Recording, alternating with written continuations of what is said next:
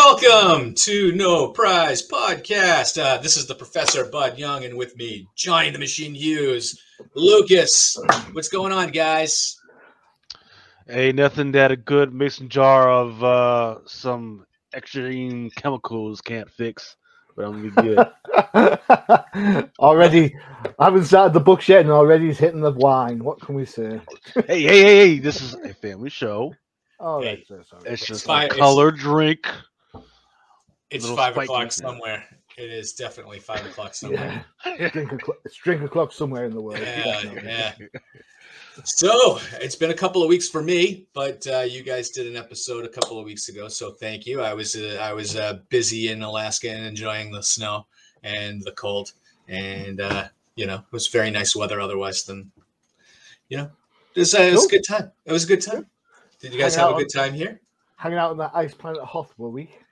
Uh, it it was uh, we were up in the elevation, so we were in the in the snow, um, and then uh, when you get out of the mountains, it was just rain. So uh, you know, it was uh, it was nice. I liked it. We saw some bears, saw some moose. You know, good little recharge of the battery. So I enjoyed it very very Good much. shout.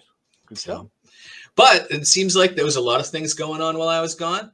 Uh, right, I think a couple of days right before we were recording here, we found out that uh, Mr. Joe Quesada has decided to leave Marvel, where he's been on and off editor in chief slash publisher for the last twenty something years. Um, did that news come as a surprise to you guys, or It did surprise me, to be fair. I thought um, I thought I'd seen Marvel through the dark days. To be Mm. fair, I thought I'd seen it gone through the bankruptcies and the change of ownerships, starting off with Marvel Knights and then bringing off that energy into the other books, launched the Ultimate Comic line. Um, for me, I I don't know. It's like enough's enough, maybe Hmm, maybe maybe Disney's maybe the House of Mouse shackles are a little bit tighter, um, especially if they're trying to promote um, shows and movies uber alles. Um, I don't know. I I was I was surprised. I thought it was I thought it was a mainstay for for forever to be honest. But hey ho. Yeah, I think uh, when when I think about Marvel, especially the last twenty years, when you think about the people that have been driving the ship, right? Mm, and you thought you think Stan Lee right at the beginning, and then uh, you know I always think Jim Shooter uh, with the '80s and the kind of decisions that he made that kind of guided the way even comics were were told. And I think Joe Quesada over the last 20 years had uh, the biggest voice in comics, and what he did at Marvel, everybody kind of followed. Um, uh, there, there are a couple of things that, uh, as as an older type reader, and I think maybe Johnny, you might agree with me. I'm not sure, but uh, there were a couple of decisions that he made that I didn't like. Like uh, uh, for one of those things nobody really thinks about, um, he got rid of thought bubbles in comics. yeah, yeah, I, I get that. I, I miss I miss a good thought bubble. That's- has to be said. that's one of those that's one of those things with the internal dialogue that I was always always really loved about Marvel comics and you almost didn't notice it when it was gone and then you know now they still have internal monologue but it's in the corner boxes like the narration. And Uh, to yeah. me to me that seems like it's more of the of the story being told to you rather than the uh the hero uh kind of internally monologuing what's going on. So to me that was probably a, a, bad decision. One of the good decisions and actually on the fence about this one is uh the the entire trade paperback uh movement right so on Ah, the on the flip side i know see right? So uh, the good thing is that now you can walk into any comic book shop and pick up a whole storyline that you maybe missed or maybe that you're interested in reading a new character. I think that's great. On the flip on the flip side people that buy the monthly books now you get six chapters in a book and the, everything's written for the trade. And uh, we've we, i've complained about this several times is what's what has happened in the past is forgotten and everything is you know everything is new when the new creative team comes on and that to me might have been a misstep I think I sorry, to, I, I agree. I think trade paperbacks work. Um, I don't like the the narrative that every comic arc has to fit trade paperback paperback form. You you talk about you talk about trying to get new people into comic books. yeah You're not you're not going to do it by having every title in the middle of a six issue arc and then hope that they're going to buy the trade paperback, you need those ones and twos issues to kind of reset the balance. Um, someone like Kelly Thompson, for example, when she finishes her arc before the next one starts, there always seems to be like a hey, let's go to the bar type of issue. And it's like boom, there you go, resets it and sets you up for the next the next arc. And Mm. that's that. Not a lot of writers do that, but then not everybody is like Kelly Thompson and stays on the book for Claremontian style length of time. You know, so cool. Yeah. I mean, Right. Lucas, what's your, your thoughts? Hey, so you know, you, you guys were talking, man. Look, so so the heydays of Joe Quesada, that was before my time of really hammering it down and freaking getting freaking comics. But his influences still has its um as its fingerprints. You know, you guys were talking about trade paperbacks, and that's why I actually brought this one up. Uh going forward, the trade paperbacks, that's what's keeping DC and Marvel kind of up with manga because once again manga is freaking destroying the freaking peripheral they're destroying horizon.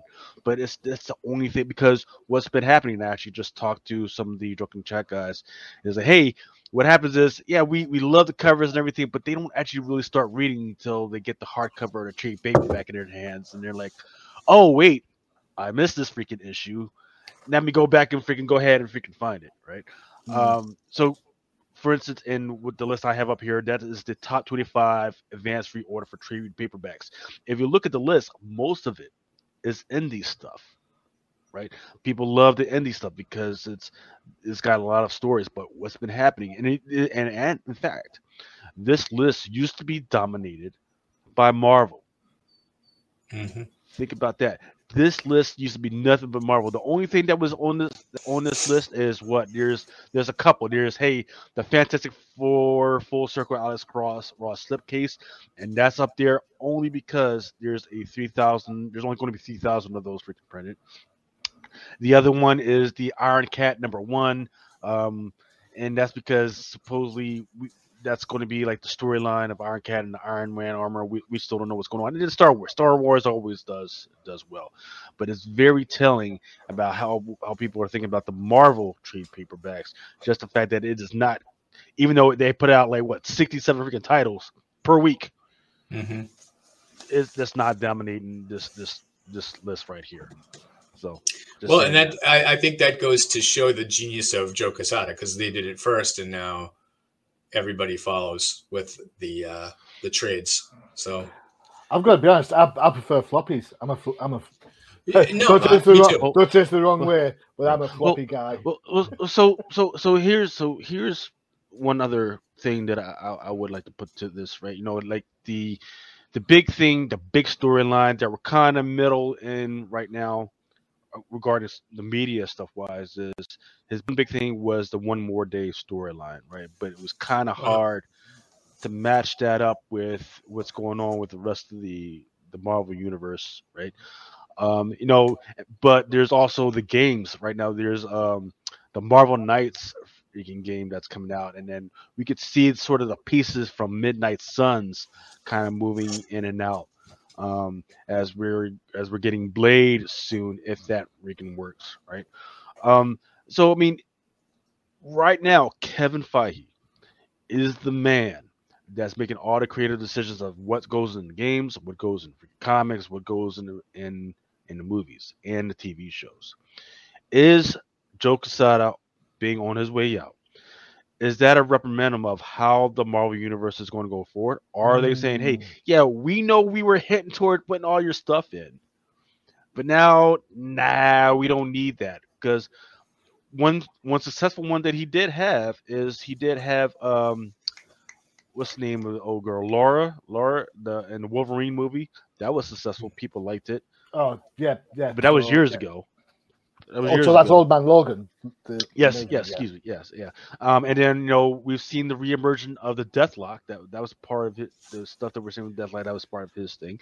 So, is this a reprimand? Are they going to? Is Kevin Feige he's looking to shut this down because there have been a bunch of announcements of these projects that Joe Quesada oversaw, and they were great. I I mean, apparently they were great reading them. But now, when they make announcements, nobody's getting excited about this stuff. It's hard. I, uh, sorry to interrupt there. No, no, I no, no. think- Go ahead. I This is a think it's. you. I think it, I think it's hard for the non-buying public to care about the non-big three products of Marvel. You can push Deathlok as much as you like, but it's only a hardcore fan base are going to read that. No one else gives a rat's ass about Deathlok. You can see how nobody else gives a rat's ass about the Eternals. Oh yeah. Yeah, you can Yeah. see how much nobody cares about Shang Chi, and and Moon Knight is as as a TV show is as divisive as anything that Marvel have put out because these are characters that only a certain niche um, fan base will actually know about and care about. You know, my wife she she loves the Marvel show. She loves the Marvel movies, and we've tried two or three times to get through Moon Knight, but you always get to the point where like, I just don't care. Can't watch anymore. Yeah, boof, off it goes. You know, and that, and that's and that just shows that you know what, Fair he he has his he has his finger on the pulse. But when you've got your big hitters like Cap, Iron Man, Thor, when you've Yeah. got those, man, it's like it's like baseball. You go up against the Murderers Row against the Yankees. You mm. know you're not you're not batting safe. We're now at the bottom. We're now we're now hitting seven, eight, nine. You know what I'm saying with these characters? And Yes. no one, no one cares who's batting seven, eight, or nine. We want to get, we want to get the cleanup on four back at base. You know what I'm Yeah. saying? And I think, I just think it. I think it's crazy. It's crazier than me trying to talk about baseball being a Brit. That's how crazy it is. There you go. Well, and and I want to say so. I mean, he had some dark times too. Run with Marvel with when they had that moratorium basically on the Fantastic Four and the X Men. Um, you know, and that Mm, probably he had, he had nothing to do with that, but you know, the the, the period of time that Joe Quesada was editor in chief that they were not publishing a Fantastic Four book, I think was a crime.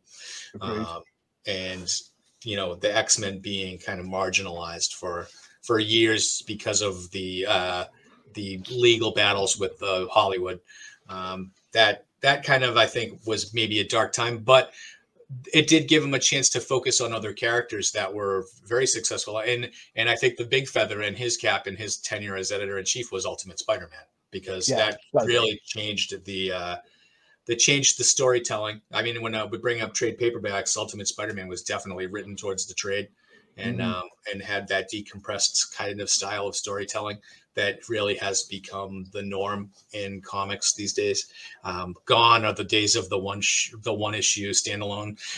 you know those those Man, I used to, haven't I seen used in to forever those. I used to Yep. love those.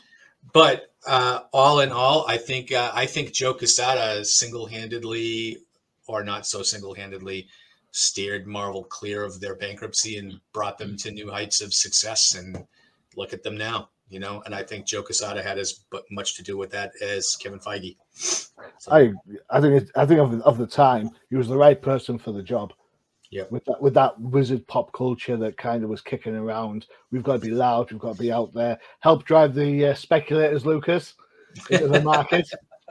See what Yeah, I there? Well, Yeah. unfortunately, well, I mean, unfortunately, like like I, I don't you read the pieces that he's been putting out there by itself, they're they're good, right? They're they're they've they've got a direction. But speculators, when I was like, hey man, freaking, what about this storyline? Hey, somebody's been talking about it. They're like, nah, they don't care about his stuff. The one book that people really care about out of all of his stuff is NYX number three, and that's the first appearance of Lauren. That's it. Hmm. X twenty three. What about the first teams of Miles Morales? Is that not shipping right now? That's Brian. That's uh, Michael Brian Bendis. Yeah, but Quesada was the editor, was he not? That put. put Yeah, edit they don't. They don't. Yeah, they don't attribute that to Joe Quesada though. Ah, okay, cool. Yeah. Boo. So- Which is which, yeah, which is weird because Brian Michael Bendis has had more characters make it make it to the big TV medium or movies faster than anybody else, yeah. but nobody gives him any respect. Well, also say he's probably had the one that's been cancelled the quickest. Yeah, Naomi. yeah. Oh, uh, yeah, that's right. But it was it was once again One and look, done. One and done. He- You know, yeah, his, his that bro. uh, you know, I I know we don't really want to get into DC stuff, but hey, if I just like I appreciate you know the W is it the WB or who- what, Uh, name of it? CW. CW yeah CW you know try to bring more you know African American, black, whatever Rican to like. That's that's that's great. But if you're gonna bring a black girl to the figure, you got you, she's got to be a black girl. She can't be a character whose skin just happens to be black. There is nothing black on her. There is. I, I don't I don't understand. Like she like she was nothing. She was vanilla. Like what's what's the point? I said she was she was boring. She was absolutely freaking boring. Okay, I never saw the show, so. Uh, but I read the I read the I read the book. I read the comic book in her first appearance and uh, I thought she was pretty boring myself on the book so yeah. you know. Anyway we'll get away from uh, talking DC let's Sorry. jump uh, let's jump over to Disney Plus uh, and uh, we seen the the first three episodes of Obi Wan Kenobi drop on Disney Plus and there's three more left. Um, hello there. Johnny hello there Hello there. what did you think of the first three episodes? Right. Okay. So I'm going to do this, I suppose, in a quick, quick, quick step fashion. Uh, one thing I hate are cute kids. It's like you know, but then apart from that, you've got to remember that. Star Come on, Wars, you can't hate that face. Oh, you can't hate that face. This is why I don't watch Bad Batch. There's a cute kid in it. I don't watch it. Um, well, I will say this. Um, Star Wars is primarily aimed at kids, and no matter how, many old school fanboys like me get in on it and say this or that or the other, the amount of hate this show is getting is just absolutely unwarranted. I come yeah. from a time back when you had to wait years for Star Wars material. Years. The only thing you had going for you was the Star Wars comic from Marvel. That's it. Now you're getting shed loads of Star Wars, and I'm sick of people saying, "Oh, I want more Star Wars," then complaining when they get it. Mm-hmm. If you don't like it, move on. Anyway, yeah. to the point of the question, I thought the first two episodes were were quite slow. It's, a, it's quite considering there's only a set amount of episodes to go. I think it's quite quite slow in its pacing. Um, I liked how um, I do like how Obi Wan's not at the top of his game and then mm-hmm. some. Um, but then the third third issue, third episode with, with Darth, you you get a sense of feeling. One of the things I was saying last time when we talked about Star Wars yeah. is that Darth is such a pussy. You know, he, he, he, always gets beaten by everybody, right? Right even, right. even in the comic book, somebody, some a group of people bust into his castle and nick off with something. You can't even stop that, you know. But for yeah. the first time in ages, you felt the real threat of Darth Vader in this episode. Oh, you oh, felt, yeah. you felt his anger, you felt his hatred. I will say I didn't know that the Force could generate fire. So, he didn't generate different... fire. He dipped his yeah, lightsaber into it.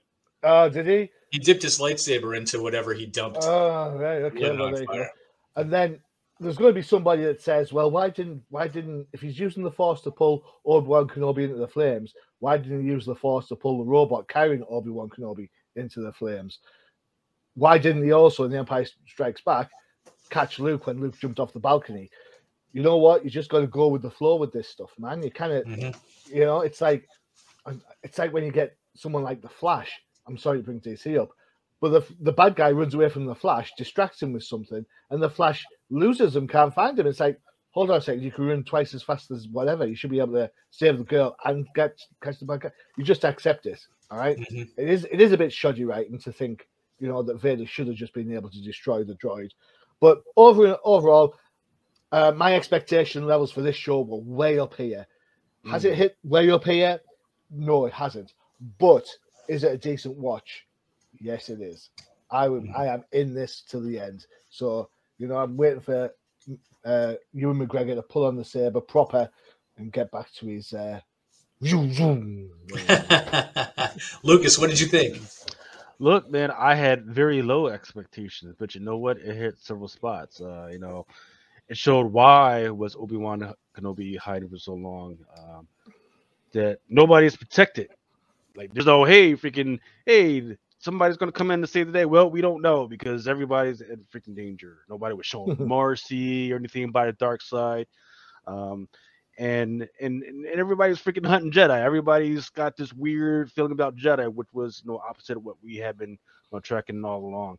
Um, it, it, went in really hard and established the freaking stakes, right, right, mm. like right in the beginning. Like, hey, freaking, if everybody's got it, so the mission's got done. everybody's got gonna freaking die. You do not mess with the freaking Sith for the sake of the order. Um, you know, I think the way they they treat they're treating the Force is absolutely amazing, and the fact that hey, Mm. Force is not something you can just pull out your your butt. Freaking hey, I need to wipe my ass. I want to freaking use the Force to wipe my bring out the toilet paper, wipe my butt. No, it's got to be something that you've had to practice, you have to focus on, or Mhm. that scared the hell out of you. You, but you can't necessarily control all the time unless you got that that practice, man. Um, the so I, I I love that. I love the the the acting. I don't care damn what anybody says, right? If you, so, for instance, there like you guys talked about some of the hate, hatred for it. I think I most of the hatred has been towards um, the actress who plays uh, Renna, right? Right. Um, That's it. Moses. Bang out of Just bang out of. Just, Yeah, just I let, mean, let, let her act. Let her do. You're Yeah, three episodes but- in. You don't know what's going to happen. Just get over it. but but look look we know why she's there right they are trying to hit a specific demographic right Mhm. um and that demographic is you know whether it be african american females or just just females in general and they showed what the Sith females had to go through, right? And there's a type of tone po- policy, and you could tell the type of people who are hatred because they don't understand what they're seeing, right? This is the this type of stuff that you see seeing that she's going through is the type of stuff that you just see in like a normal office setting, right? Like the hey, like hey, why are you so aggressive? Hey, why won't you just do what what we say to do when we when we say it? It's that concrete ceiling that sometimes females have to go through. Like, hey, um, we know what you want, but we're not going to let you just do what you want, right? Because you know this guy, he's he's in he's he was here first or whatever, but even though he doesn't deserve it, Mm. and we're not going to just let you, um, you know, deserve it. We're not just going to let you go through and and finish your mission, not because you're not good enough, because we don't want you. That's that's the craziness, and you know, there's there's a lot of hatred. Oh man, why she's a look? They're tr- they're trying to give give you the sake of what people go through, right? Even though you know we're, we're not necessarily supposed to be sympathetic to her because she's a Sith, but you know, just a way of hey, um, she goes look. One of the things she goes to a meeting. First of all, she mm. wasn't even invited. First of all, Yeah, yeah. she's she's an inquisitor. She's the third sister. She's the quest. She wasn't even invited to the meeting, so but she shows up anyway. And she goes, "Hey, here's what needs to happen." Everybody's like, "No, we're not gonna freaking do that. No, we're, we're not gonna do that." And she and she has to use Darth Vader's name in order to get it done. In order to get the mission done. Mm. Right. And then there's other. And then later on, you know, was what was also interesting is, you know, uh, you know, they're they're on planet. They're freaking searching. They're searching for everybody, and they're like, "Hey, uh, Obi Wan is like, well, no, uh, well, you don't you don't deserve this. You know, in fact, go back to the ship. She's like, hold up, I'm the one that found Obi Wan. Mm. Why, why am I in trouble? I'm the one that found him. I'm the one that I'm the one that's got got us here to this point. It was all my actions. You talking about so that's that that is and once again this is something that they're trying to show normal fe- that females are out there going through every day in the office structure that even though they've been working hard, there's always some there's somebody out there that's impeding the mission and progress, and they're trying to claim credit, and then thinks he's going to get the promotion later. Just saying. What did Qui Gon say in Phantom Menace? There's always a bigger fish. As I said all the time. So I think so. I, I I think that overall, so I'm a sucker, right? I just love Star Wars and just give it to me, and I will forgive the uh, the occasional uh, retcon, which I think is happening a little bit in this show. But um, you know, as I I think I had mid level expectations, like Mm. you know, because I I think Boba Fett could have been better. So I was I was looking forward to Obi Wan to see if like Mm. if they would do. Um, and I'm not a I'm not a huge fan of the of the uh, prequels, right? So uh, so seeing this, I was kind of like, eh, maybe you know it's gonna be it's gonna bridge that gap for me, and um and I think it did a little bit because like I said, I'm a sucker. I think Ewan McGregor is great, and it was just he Mm. channeled Alec Guinness in the prequels, and here he's even better. And uh, just to bring him kind of back to life for me. Um, the, I think uh, as far as like the silliness goes, the the the the chase scene in the first episode when the uh, when when uh, Leia was running from the Red Hot Chili Peppers. Um, that was to me um, the silliest chase scene ever shot on film. Um, because honestly, how do you not catch a three foot ten year old? Um, but to me, it, I was like, I was like, okay, I can get over this. And then they did it again in the second episode. And I was like, okay, okay enough.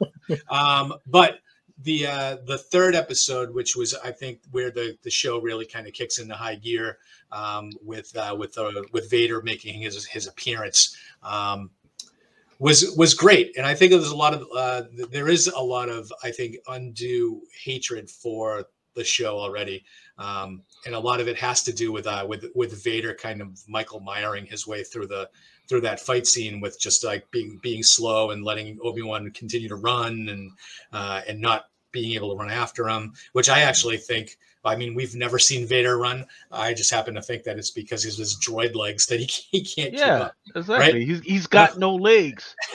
right. He's got no legs. Like, come on, like, y'all. I mean, they people slow the fuck down. He, excuse me, he's got no arms.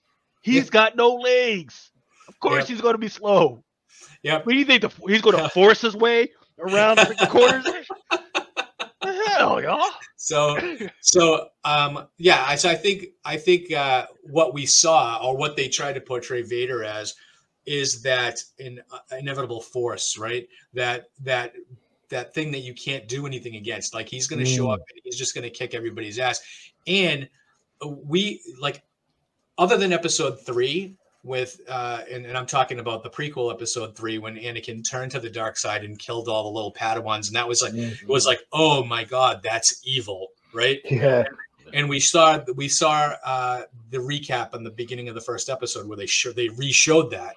And then when you see it here where he's just walking through the street and he pulls the the father out and is choke force choking him. And then the little kid comes out to save him and he just throws him against the wall and breaks his neck. And i'm just like that was that made me go whoa! Yeah. i was i was like i was not expecting that. And then and this is uh, yeah carry on sorry. Yeah just to, just to see the level like they wanted to portray that level of of sinister that level of pure dark side evil, right?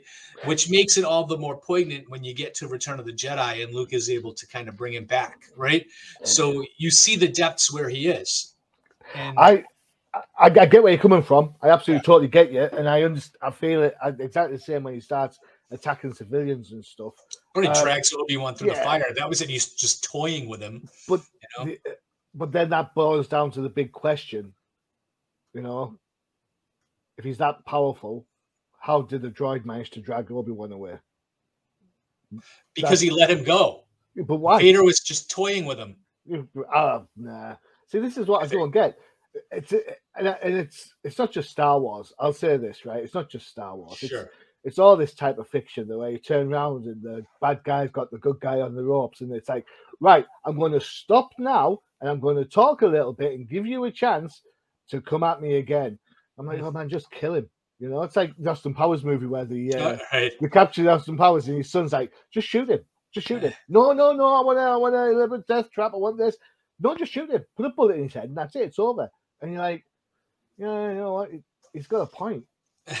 and I've said this before, uh, and you know, Darth Vader as a villain looks great, but he succeeded in absolutely nothing that he achieves. Nothing. He's a big failure. The only thing he managed to do was kill the kids. That's it. Couldn't stop the first Death Star being blown up. Couldn't turn Luke in The Empire Strikes Back. Couldn't turn Luke in Return of the Jedi. Couldn't stop the plans being stolen in the first place in Rogue One. Couldn't find the Millennium Falcon and let bounty hunters do it. He didn't even kill Obi Wan Kenobi. Obi Wan Kenobi sacrifices himself. So, as a bad guy, looks great success rate. Uh, uh, it's like the Dolphins in the last oh, he 10 can kill kids all day long. He's he's he's great at fucking killing kids. Kid, kids and civilians. Anything else? No. There you go. But, hey, so sorry. So well, no, I, I, I love Star saying... Wars. I, I, love Star Wars, but that's That's one of the things that absolutely totally annoys me. And one of the things I haven't read anywhere that I that I just a little thing that I've noticed about this show so far, and I'm wondering if it's going to ha- happen in the next four uh, next three episodes. So uh, you've noticed that there's no episode titles, right? It's episode one, episode two, episode Yep. three. So it's it's shouting out the the prequels, and then it's going to shout out the original trilogy because that was episode one through six, right? Yep. Episode one starts in Tatooine, which the majority of Phantom Menace takes place on Tatooine.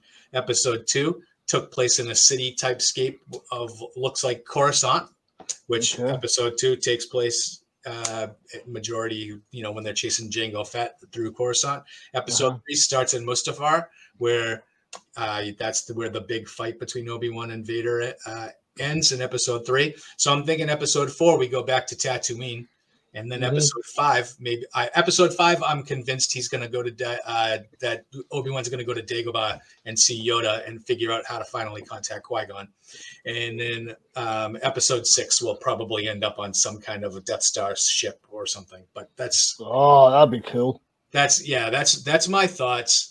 But uh, I, I kind of think that the shout outs to the episode titles are, are more than that. I think the settings are going to be reminiscent of the original trilogy going forward. So, um, so my Oh. thought, if, if, if I turn out to be right, we'll talk about it in a couple of weeks. All right, fair enough. So anyway, so uh, let's uh, let's take a break real quick, and then we'll come back and talk comics, and we're going to continue with uh, talking about Vader. So uh, I'll be right back.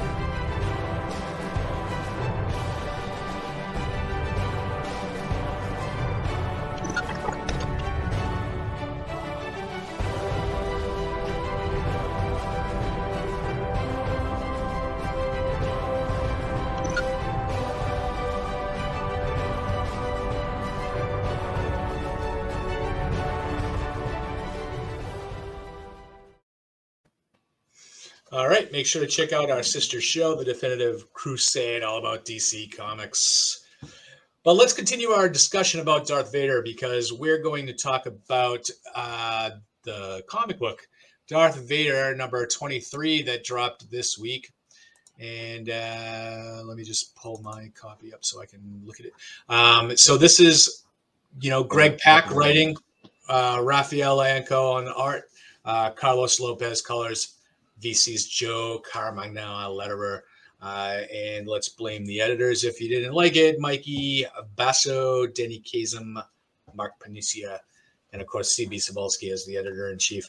Um, so this is kind of a tale of two Vaders, right? I mean, we watch the the, the Vader on Disney Plus, and we get the uh, the ruthless, uh, take no prisoners type of Vader, unless you're unless he's actively letting them run away from him um, and see more of the uh, compassionate light side of Vader in this issue, where uh, you know we're we're looking at um, Sabe, who is one of the uh, Padme's uh, handmaidens, the one the Yep. lookalikes, if you remember her, her from Mhm. uh, Yep. from episode one. Um, so she's back here and of course looks like Padme. So that throws Vader for a loop. But Pat Sabe reveals that she knows that Vader is Anakin and goes about to try, you know, pretty much proving it throughout the course of this issue. Um, but ends up bringing him to a uh, a cell where um, Sabe had freed a bunch of slaves from Tatooine and set them up in a kind of like a uh, a re- kind of a rebellion situation, really. And, and Vader follows Sabe for some for some reason, right? to to that planet, and we find we find a couple of uh, Anakin's old buddies, Kitster and uh, I can't even remember the little Greedo guy's name. Is that Wilf? Waldo. Uh, Weld. Wald. Wald. Wald. Yeah. Wald. There you go. So we kind of get to catch up on them, um, and then we get to see what uh, you know what Vader would do. Vader ends up saving them, and you know he sees he sees them building a pod racer, and so we can tell that he's being brought back to his his uh, his roots, and kind of making him feel a certain way. And so we see we see this, and, and to me, it was it was kind of funny because I read this issue after I watched episode three of Obi Wan, and I really kind of it really flew in the face of the the kind of Vader of the story they were trying to tell, and um, that's actually the reason I wanted to talk about this issue because I think it was like a tale of two Vaders, and Mm. uh, you get this one with the uh, with the light side kind of contrast and and thinking about um, you know thinking about what used to be and thinking about the past, and then you get the dark side Vader on the show. Um, and the the one thing like I want to say the uh, the art in here is is really I think good. I think Vader Vader is uh, probably one of the toughest characters in comics to draw to get right. I think Mhm. because because of the angles. Um, but uh, the inking, I think, was I think maybe a little too the colors. I mean, probably a little like a little too bright in in spots. Um, where I kind of think Vader lends to darkness and blacks. I don't know. I don't know if we should have him walking all the time in green meadows. Just it doesn't it doesn't feel right to me. But um, otherwise, I I thought this book was good for the story that they're trying to tell. I just thought it was it was uh it was kind of interesting to just kind of see the different takes on him because they're both valid. I think. Um, in, in the in the one big criticism I would have is the pilot on the the, the droid pilot on the Imperial shuttle looks like Wally. Ah, Well, yeah, yeah, yeah, So, just saying. Um, what did, so what did you what did you guys think about the about the book? Do you guys read Vader on a regular basis or I've been reading all the Crimson Reign stuff um, because it is so interesting. Especially they've been kind of honing in on the uh, the Knights of Ren, yeah? um, and the covers have been amazing. People have been eating up those covers. This Darth Vader Vader stuff has been interesting because it's more like a mystery, right? They they've been trying to figure out who who was the one that kept Luke Skywalker and the mystery of Luke Skywalker and Leia away from Darth Vader. Like, why didn't he know? And now they're trying to figure out, hey, how exactly did Padme die? Right. Mhm. That's that's the big mystery because we like we we saw we've already saw it before and before. Like, hey, Padme tells uh, Obi Wan, hey, if we can take care of the kids, do all this stuff. But how exactly, how exactly did she die? Um, so that's that's what they're on. But the main focus that I've been, that I think they're looks like they're trying to go towards is like, hey, uh, Darth Vader, because of that past that he had, and he promised his mother that he was going to come back and free her. Well, he never he never got to do that. Wait, Darth Vader failed at something. Uh, yes, he did. Unfortunately. now, are they going to try and turn Darth Vader into the Nat Turner or Harriet Tubman of the Star Wars universe? Right. I have I- no idea I- who those are. Okay, so Yeah. Harriet Tubman was the uh, the- freedom. La- she so back during the slave days in America, there was this one little old black lady. She was like five foot two, but she conducted the Underground Railroad. The Underground Oh, Railroad was a okay. network system yeah. where she went. She would go, and she did made like fifty trips of taking slaves, and you know, she had like a million dollar freaking bounty on her head, right? And which was crazy back in the Civil War days, a million dollar freaking bounty. But Hmm. so so you know, look, Darth Vader, he's the big bad, right? But it's a totally different story if he's going to be going freaking trying to free slaves and secure secure their freedoms. That's a Mhm. totally freaking different story, and like all this that shit. Because got to remember, it's not just random freaking slave owners that's doing that stuff. The Jedi. Remember, the Jedi were also using slaves as well. So don't let's not forget that. right. Um, so if, if Darth Vader's going freaking planet to planet and he's going to start trying to free the slaves, oh Nelly. Are you looking at clone troopers as being kind of like slaves, or? No, no. So, so in in some of the like in, in Rogue One, and some of these other joints, and some of these other Crimson Reigns, and they they start bringing up the freaking slaves, and they they start talking about the duplicitous nature of the weapons trade. They're they've been bringing up some stuff about hey the Jedi they say they're these religious monks and everything, but in order to get their stuff done, they've had to use some duplicitous measures to do that stuff. Um, I absolutely think this book is absolute pants from from a story point of view. There's no way somebody like Vader will go up against a governor, an imperial governor, about slaves. Vader is the right hand man to the emperor. If he doesn't agree with it, he would do something about it, but he doesn't. He agrees with it. Wookiee slaves. You know, it's just, it's just, this is just, oh, I it's geared to get you to feel, oh, poor Anakin. Well, really, I don't want to feel sorry for Anakin. You know, I, I want, I want Anakin to be the badass that he's supposed to be and actually achieve something. Going around and doing misdeeds of good because he's doing something equally bad somewhere along the line. I, no, it, it just it reminds me it reminds me of the types of stories you write as a kid. Do you know what you write? Mm. So, so when I was a kid, I wrote this this Star Wars story. It must have only been about eight or nine or something like this. It was a Christmas story, and it was like, oh yeah, everyone's having celebrating Christmas, yeah, yeah. yeah. And uh, because it's Christmas, the good guys sent Vader a tin of polish for his armor.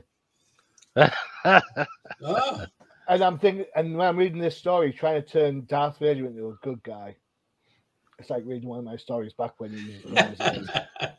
I just know, you know, Vader is supposed to be evil upon evil. We've just seen how he destroys civilians. He's not going to give a rat's ass about the kids from Tatooine. He didn't give a rat's ass about 3PO and Empire. He was happy to quite quite happy to mutilate his own son. But yeah, well, no, I'll just I'll just hang out with these randoms. Yeah. If Darth Vader was really that concerned about Sabe knowing the truth, he'd just stab her with a lightsaber and be done with it. Move on. I think I think in the purposes of this story, I think him seeing Sabe shocked him because she looks just like Padme. Then, um, the the Padme that he fought he forced through to the ground because he, he, thought she'd betrayed him to Obi Wan. Yes. Yeah. So stab her, yeah. stab her. There you go. Job done. Next. There you go. I've just knocked your twenty three issues down to one. There you go. well, here's a question: What do you make of Sabe putting on that armor? You know, she's now got the Imperial Guard freaking armor and the helmet and everything. Yeah. I genuinely do not care. I just think it's a it's a means to an end. So you know, we'll we'll see. I I I, enjoy the Darth Vader book uh, just because it's it's Vader, and I don't think we get enough stories. But I do think I I, I see your point, Johnny, because at this point in in Vader's uh, career, really. Um, this is the where he should be the most ruthless and he he obviously built up a reputation before episode 4 about being the biggest badass in the galaxy mm. and here you do kind of see more of like the human touch and where we kind of probably shouldn't be seeing him so thinking more of like the uh i think episode 3 of obi-wan more accurately portrays what maybe we should be seeing of the the ruthlessness of mm. vader rather than here where he's saving his you know childhood friends from mm. destruction mm. uh, so you, you know I, I the like i said the reason i wanted to review this book was to kind of show the duplicity between disney plus and the comics um, and that probably has an impact on Joe Quesada somewhere down the line. Hey, there we go. All right, so let's uh let's jump to our next review.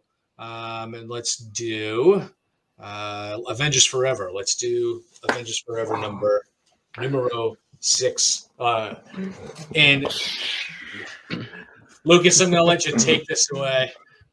I hope you make it more sound. I'll make it more interesting than the book was, please. That'd be great. I can't. I can't. It's impossible. I can't. It's impossible. So, but so so for my speculators, listen up. Uh, writer written by Jason Aaron. Been keeping an eye out for the speculation. You know, just three three big guys. There's Jason Aaron. He's had a whole bunch of characters that are showing up in in movies and everything. There's Al Ewing and Donny Cates. That's it, right? Um, so Avengers Forever number six. This, these have been more like they're not what ifs. These are actual things that are happening through different universes. Mm. But it's weird because in each and every story, some of these characters have been going to other universes. They've somehow been able to go to other universes and they've been slowly killing off either their own versions of themselves or the versions of the villains that they don't want to, to live. That's the same thing here. In Avengers Forever numbers Avengers Forever number six, Killmonger. He has gotten the the uh, the, the destroyer uh, armor. Yeah, he's got the destroyer armor, and he's going multiverse or ver- universe to the universe to kill all the T'Challas and Black Panthers that are out there. Right. Um, in this particular one, um, it's it, it's it's getting a little weirder because in this one particular universe, it's actually a couple of different universes. In one universe, uh, T'Challa was actually not from Earth; he was from another planet.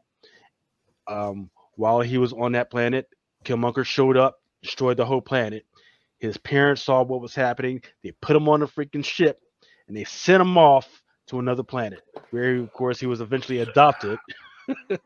where he was eventually adopted by the Wakandan uh, king and queen, right? Um, well, so so actually, in in this particular story, actually, it it gets a little weird because he was actually adopted, or I don't know what's going on. He he arrives at the Chitauri. He's he's in like like not the uh the Shi'ar Shi'ar yeah the Shi'ar yeah Shi'ar universe, right? And and then he's like the spider king or some shit. Like so he's Spider Man. he's Spider Man. Right. Correct. And then Killmonger shows up again, kills him again, and then Deathlok and Ghost Rider go go searching for him because apparently Killmonger pitched his corpse to the fucking sun, and then they bring him out, and then now he's the Star Panther. uh, uh, Joe Quesada, this is you, ain't it? Now. Joe Quesada, this is you. This is this is why he left. He's like, we're doing what? uh, to who? Johnny, can you make sense of this mess? Yeah, I can. Absolutely, right. Um, I looked this book up this morning and I was like, hey, look, it's multi MacGuffin time again. Yes. Nothing like Lucas is bang on right. This is not a what if book. This is a why bother book. Now, the idea that um, the king, King um, Killmonger's going around killing all the Black Panthers First off, there's no Black Panthers in this book at all. Don't get me wrong, T'Challa's in it, but you also get Spider Panther, Super Panther, yeah. Iron Man Panther, Sky Spider. It comes out of first off, he gets sent away, Kal-El. Then he gets thrown into a sun and gets sun powers. Hmm, Kal-El. Next, he's going to shout, start shouting for vengeance. Is he going to become Bat Panther next? Which which is he? If you want a book about Black Panther, make it about Black Panther. You don't need a fanny on with all these different other types of heroes. And the whole idea that these group of people are going around jumping from multiverse to multiverse. I'm going to swear as much as I get close to swearing. It's bollocks. Check out Savage Avengers. Deathlocks are bad guys, not good guys. They're going around doing all sorts of crazy crap. They're getting rid of multiverse incursions. Why would this one be any different? There's probably the previous issue, and if it is, and someone's going to yell at me for not reading it, well, you know what? That's fine. As I said right at the top, this is a why bother. Um, I will say the art looks pretty. It's okay for what it is. I like the colors. The colors look great. There's a lot of depth to the colors.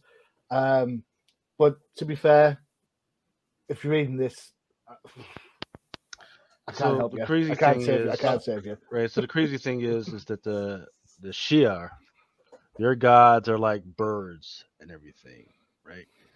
but for some reason he gets there and he's a spider. Huh? Uh, Huh? it's, uh, Right. So uh, So Uh, yeah. go ahead, man. Forget it now. Now finish off with the final yeah, yeah. So so Th- this this this book suffers also from from Jason Aaron disease too, as it introduces a new a new character and a team book, and we don't see the team until the last page, and they don't do anything. Um, and the other thing, the other thing that I'm going to bring up is, you know, you both brought up what if, why bother?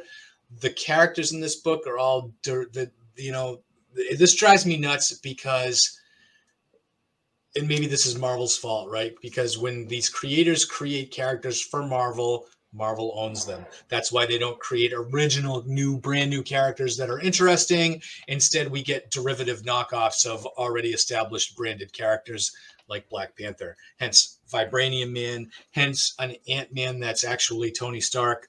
Um, hence, you know, Ghost Rider, the the All Rider. Come on, give me a break.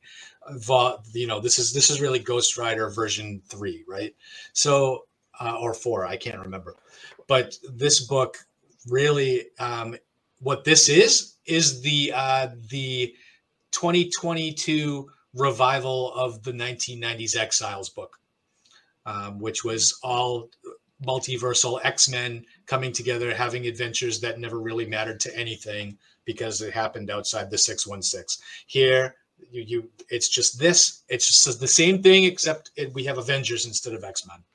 It's it's nothing original it's nothing new it's nothing interesting. Moving on. I will say this quickly: if you're into this sort of stuff, if you're into the idea of of jumping across multiverses and characters finding themselves and different versions of themselves, you need to check out Vampiverse because that by Tom Sniegoski and Janine Aitchison. It's on Dynamite Comics. I know this is a Marvel pod. I genuinely am very, very sorry, but that is a, a six issue run and it's great.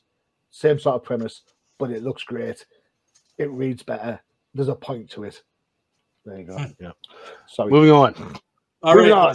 moving on we're gonna do uh, captain marvel Yes, 38. at last something decent. Johnny. Woohoo! johnny All right. take it away tell So us this- about captain marvel So it's written by Kelly Thompson, art by Juan Frigeri.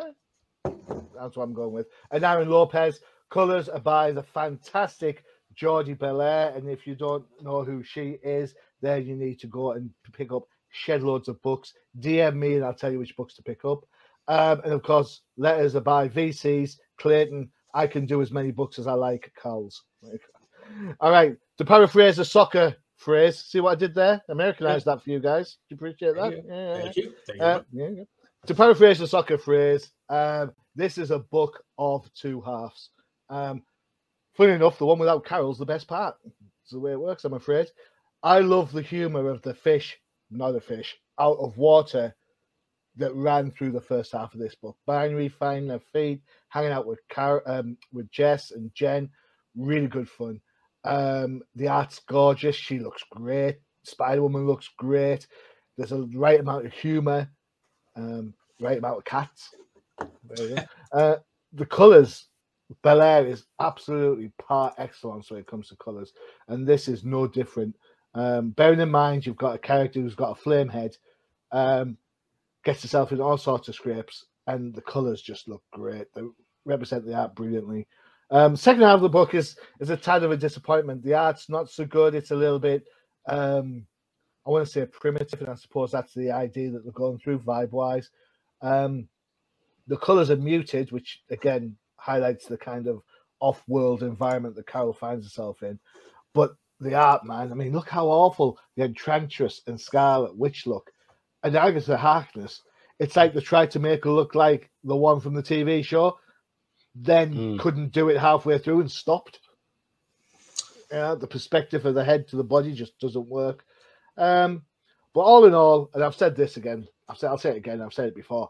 Captain Marvel is consistently one of the best books Marvel's put out, and it's part of it's due because you know what, this is issue thirty-eight, and Kelly Thompson's been on all of them.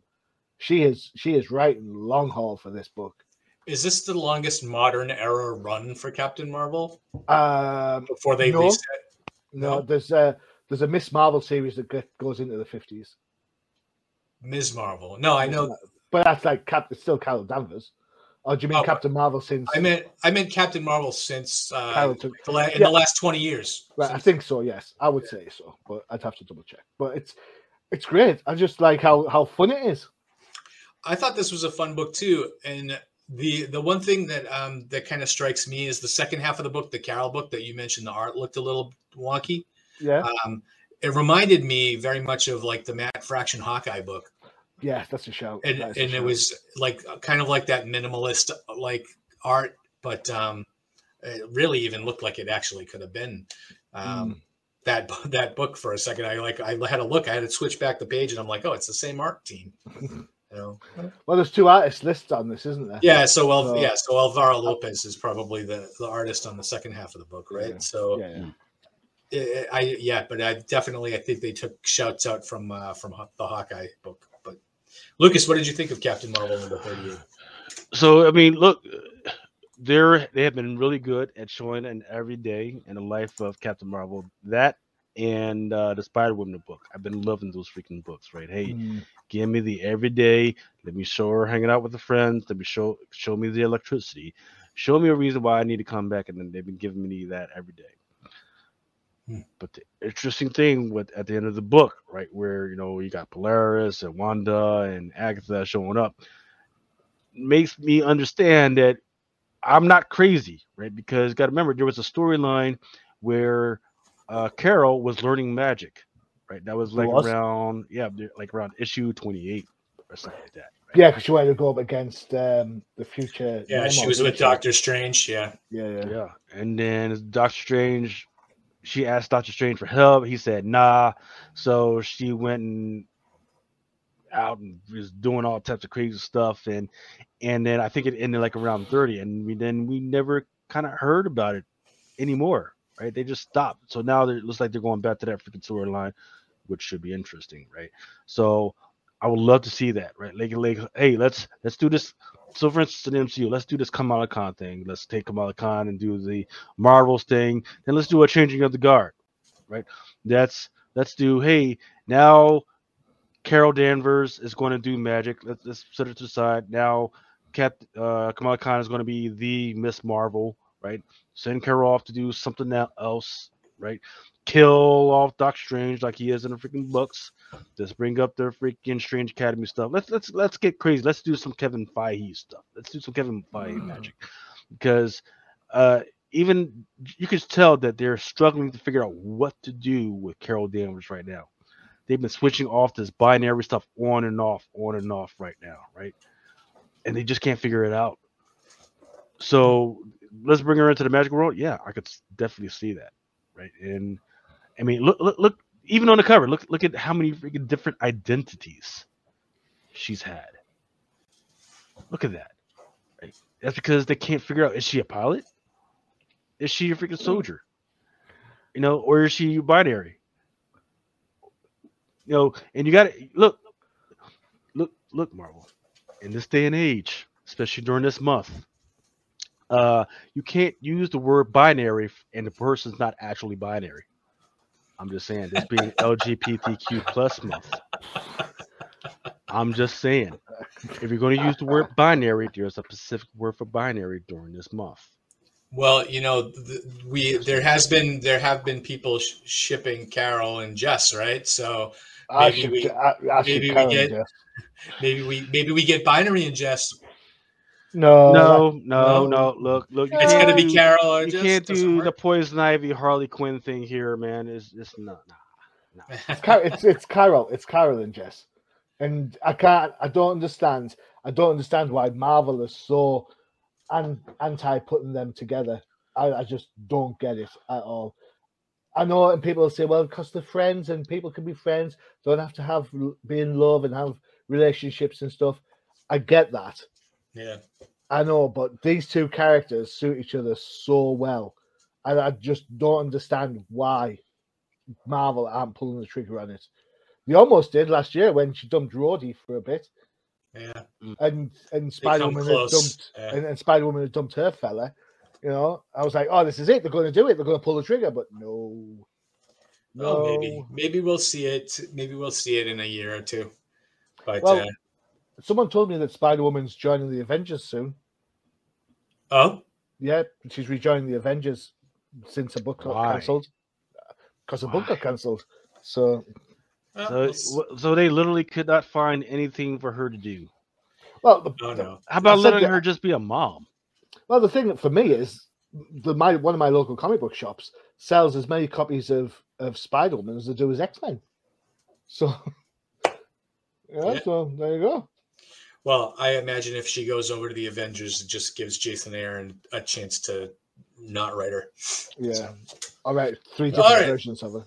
Let's jump. Uh, I, I guess we're going to do uh, what two minute warning. Two minute warning. Let's go. all right, all right, let's Two minute warning. Yeah. Woo. Let's look at some. All right, Venom number eight. That was going to be uh, delayed, right? So don't expect it to show up uh, this coming week or this coming Wednesday.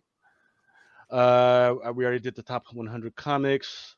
Uh, don't forget, freaking A is, is going to be an interesting summer because Spider-Man and Miles Morales Spider-Man are supposed to be arriving to Sony, and that's very significant because the thing that made the Ultimate Fallout number four go from a $500 book to a four thousand dollar freaking book was the fact that it arrived on the Sony PlayStation.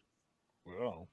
Uh, we're not going to talk about that. Uh, Marvel's Avengers, freaking the Cosmic Thor, uh, Cosmic Hero outfit is on Marvel Avengers. That's very significant because uh, just like the new outfit, the Storm Ranger outfit for Kamala Khan showed up in on, on the freaking game. Now that's the outfit that they're using for the uh, the TV show. So are we going to see this in uh, God of Thunder, or we're going to see something else? I don't know. What's going on, John? Is the uh, is the uniform going to get blown off him at some point?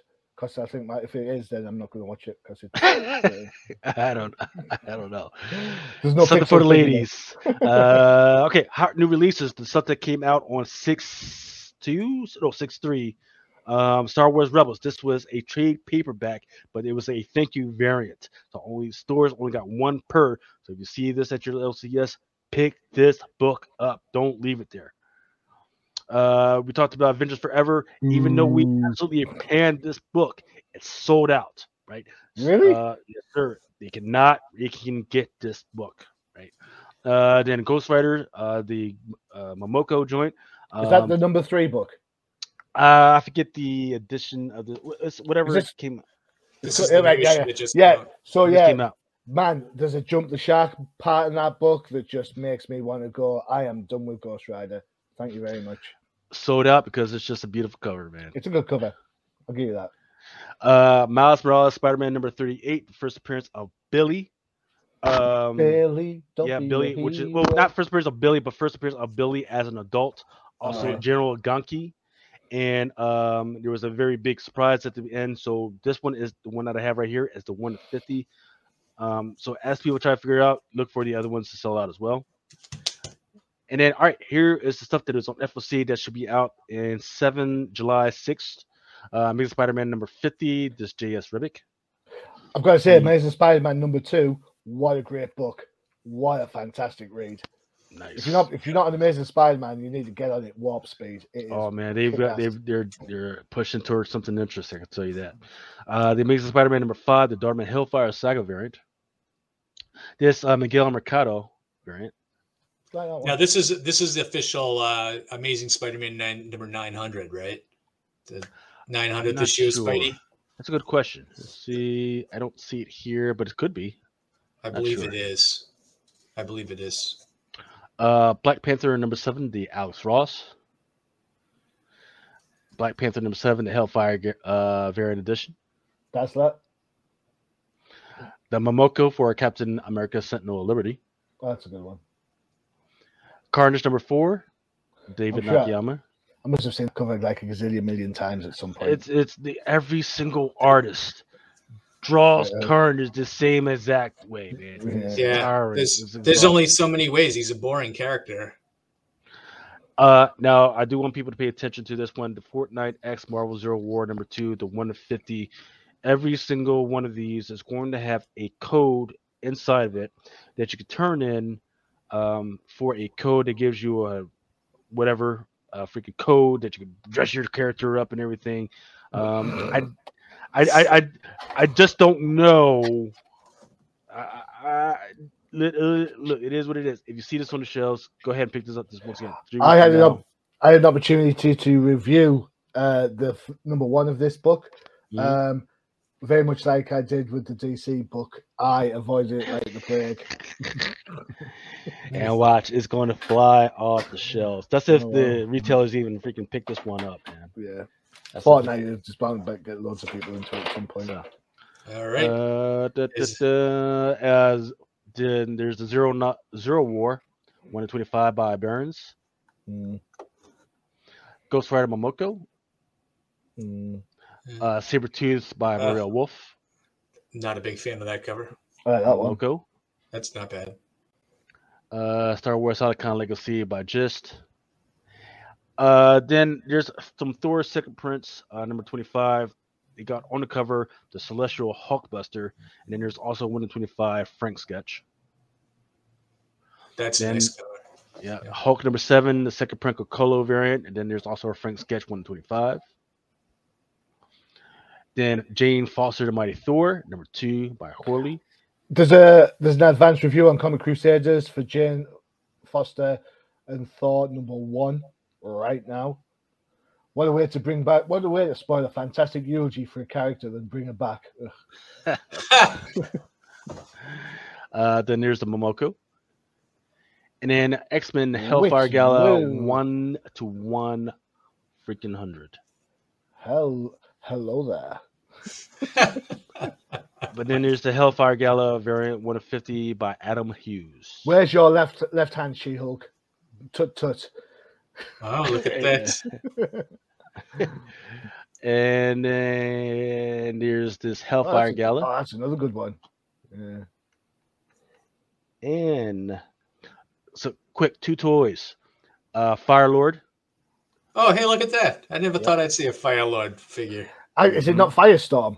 Wait, wait, sorry, I get the two mixed up. Sorry, yeah. His first appearance was in uh, Mighty Thor 225, and then Japanese Super Spider-Man. His first appearance was in Easy Spider-Man and Volume 3, number 12. There you go. That's it, gentlemen. Nice. All right. Well, thank you all for joining us for another episode of No Pies Podcast. We will be back, and it will be officially summertime, and Boo- we'll be Booyah. Leaning into um, Ms. Marvel that drops on Disney Plus on Wednesday, uh, June 8th. And uh, I'm sure that maybe I'm the only one looking forward to that. so, so, all right. So we will be back with more stuff. We'll be probably talking about uh, the penultimate episode of Obi Wan, and uh, and we will hopefully have better comics to talk about. all right. Who knows? Who knows? All right. Until then, stay safe. Adios.